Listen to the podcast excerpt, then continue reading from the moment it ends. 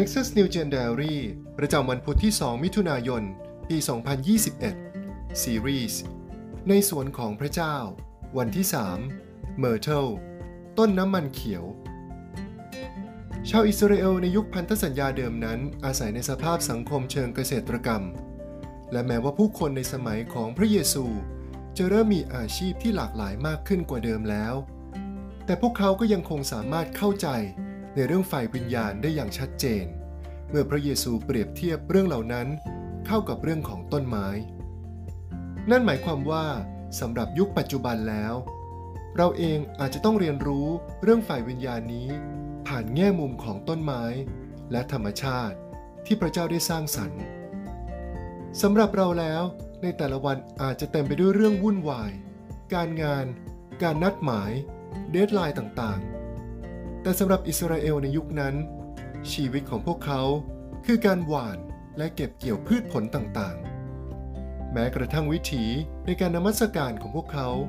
ก็ได้สะท้อนถึงวิถีชีวิตแห่งฤดูกาล มีฤดูการเก็บเกี่ยว ที่อิสราเอลจะนำผลผลิตของพวกเขาถวายเป็นผลแรก แด่พระเจ้า คือผลผลิตแรกสุดที่พวกเขาเก็บเกี่ยวได้ มอบถวายเป็นสิ่งแรกแด่พระเจ้า ผู้ทรงเป็นที่หนึ่งในบัลลังก์ใจของพวกเขา เราได้เห็นอีกตัวอย่างหนึ่งของการเปรียบเทียบเรื่องของพืชพันธุ์และต้นไม้ เข้ากับการนมัสการของชาวอิสราเอล ผ่านเรื่องของกิ่งต้นน้ำมันเขียว หรือที่เรียกกันว่า ต้น myrtle ต้นไม้ที่เป็นที่มาของชื่อตัวละคร Myrtle จอมคร่ำครวญจากวรรณกรรมเรื่องแฮร์รี่พอตเตอร์นั่นเอง ต้นน้ำมันเขียวเป็นพืชตระกูลเดียวกันกับต้นยูคาลิปตัส เป็นพืชที่ทรงกลิ่น มีใบได้ตลอดทั้งปี มันผลิดอกสีขาว และออกผลคล้ายเบอร์รี่สีดำ และถึงแม้ว่าจะทานได้ แต่รสชาติของมันกลับไม่น่าพิสมัยนัก ต้นน้ำมันเขียวเป็นต้นไม้ที่พบได้เกลื่อนกลาดทั่วไป จนหลายครั้งผู้คนต่างมองข้าม และไม่มีใครสนใจ ในพระธรรมเลวีนิติบทที่ 23 ข้อที่ 39 ถึง 43 บอกกับเราว่า ในวันที่ 15 ของเดือนที่ 7 เมื่อเจ้าได้เก็บพืชผลที่ได้จากแผ่นดินนั้นเข้ามาแล้ว เจ้าจงมีเทศกาลเลี้ยงแด่พระยาเวเจ็ดวัน ในวันแรกให้หยุดพักสงบ และในวันที่ 8 ก็ให้หยุดพักสงบ ในวันแรกจงนำมาซึ่งผลจากต้นมะนาว ใบอินทผลัม กิ่งไม้ที่มีใบมาก กิ่งต้นหลิว และจงปีติยินดีอยู่เจ็ดวันต่อพระยาเวพระเจ้าของเจ้า จงถือเป็นพิธีเทศกาลเลี้ยงปีละเจ็ดวันถวายแด่พระยาเว ทั้งนี้เป็นกฎเกณฑ์ถาวรตลอดชั่วชาติพันธุ์ของเจ้า เจ้าจงถือพิธีนี้ในเดือนที่7จงอยู่ในเพิงเจ็ดวัน ทุกคนเป็นชาวพื้นเมืองอิสราเอลให้เข้าอยู่ในเพิง พื่อชาติพันธุ์ของเจ้าจะได้รับรู้ว่า เมื่อเราพาคนอิสราเอล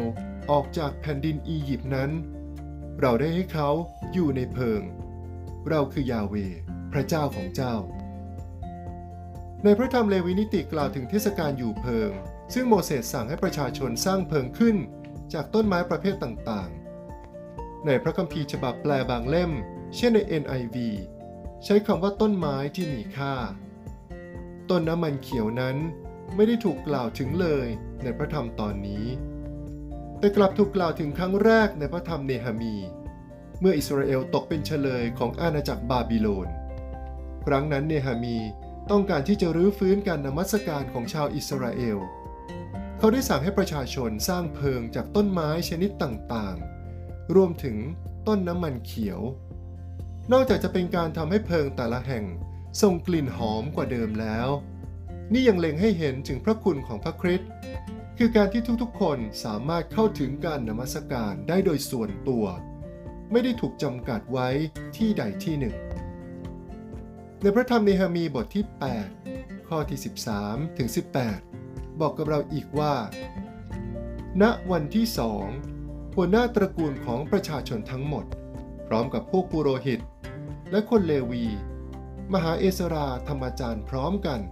เพื่อจะศึกษาถ้อยคำของธรรมบัญญัติ และพวกเขาพบสิ่งที่เขียนไว้ในธรรมบัญญัติว่าพพระยาเวได้ทรงบัญชาโดยทางโมเสสว่า ประชาชนอิสราเอลควรจะอยู่เพิงระหว่างเทศกาลเลี้ยงในเดือนที่ 7 และพวกเขาควรจะประกาศและเป่าร้องในทุกเมือง และในเยรูซาเล็มว่า จงออกไปที่ภูเขา และนำกิ่งมะกอก กิ่งมะกอกป่า กิ่งต้นน้ำมันเขียว ใบอินทผลัม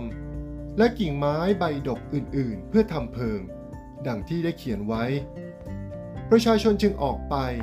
เอากิ่งไม้เหล่านั้น มาและทำเพิงสำหรับตัว ต่างอยู่บนหลังคาบ้านของตน และตามลานบ้านของตน และในลานพระนิเวศของพระเจ้า และในลานเมืองที่ประตูน้ำ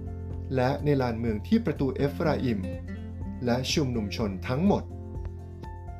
ผู้ได้กลับมาจากการเป็นเฉลยได้ทำเพิง และพักอยู่ในเพิง เขามีความเปรมปรียิ่งนัก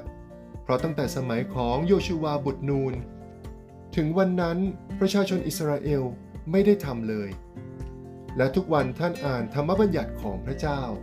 ตั้งแต่วันแรกจนถึงวันสุดท้าย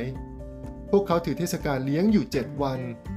และในวันที่ 8 มีการชุมนุมตามพิธีตามกฎหมาย หากต้นน้ำมันเขียวคือพืชที่พบได้โดยทั่วไป และทุกคนสามารถนำมาสร้างเพิง เพื่ออยู่อาศัยได้แล้ว การนมัสการพระเจ้าผ่านทางพระเยซูก็เป็นของทุกคนได้เช่นกัน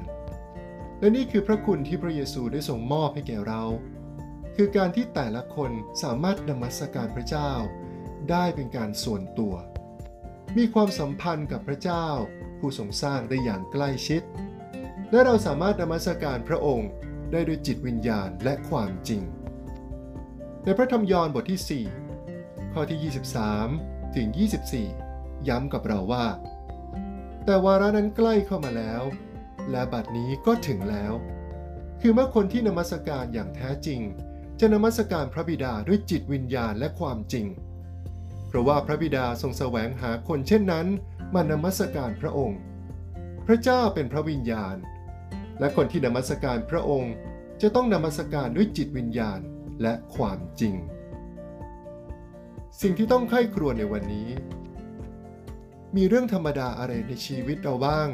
ที่เราจะยอมให้พระเจ้าทรงใช้ เราสามารถนมัสการพระเจ้า ผ่านชีวิตประจำวันของเราอย่างง่ายๆ โดยไม่มีข้อจำกัดได้อย่างไรบ้าง ให้เราอธิษฐานด้วยกันครับ พระเจ้าที่รัก เราขอบคุณที่เราแต่ละคนได้มีสิทธิ์ ที่จะนมัสการพระองค์หน้าต่อหน้า ขอให้เราได้มีประสบการณ์ในพระคุณของพระเยซู ที่ให้เราได้มีส่วนในความรักที่ไม่มีเงื่อนไขนี้ ขอพระเจ้าช่วยให้เรายอม ให้พระองค์ทรงใช้สิ่งธรรมดาที่เรามี ที่หลายครั้งเราอาจมองข้าม ให้เกิดผลและเป็นพรต่อผู้คน เป็นเหมือนต้นน้ำมันเขียวที่ส่งกลิ่นหอม และถวายเกียรติแด่พระองค์ เราอธิษฐานในนามพระเยซู เอเมน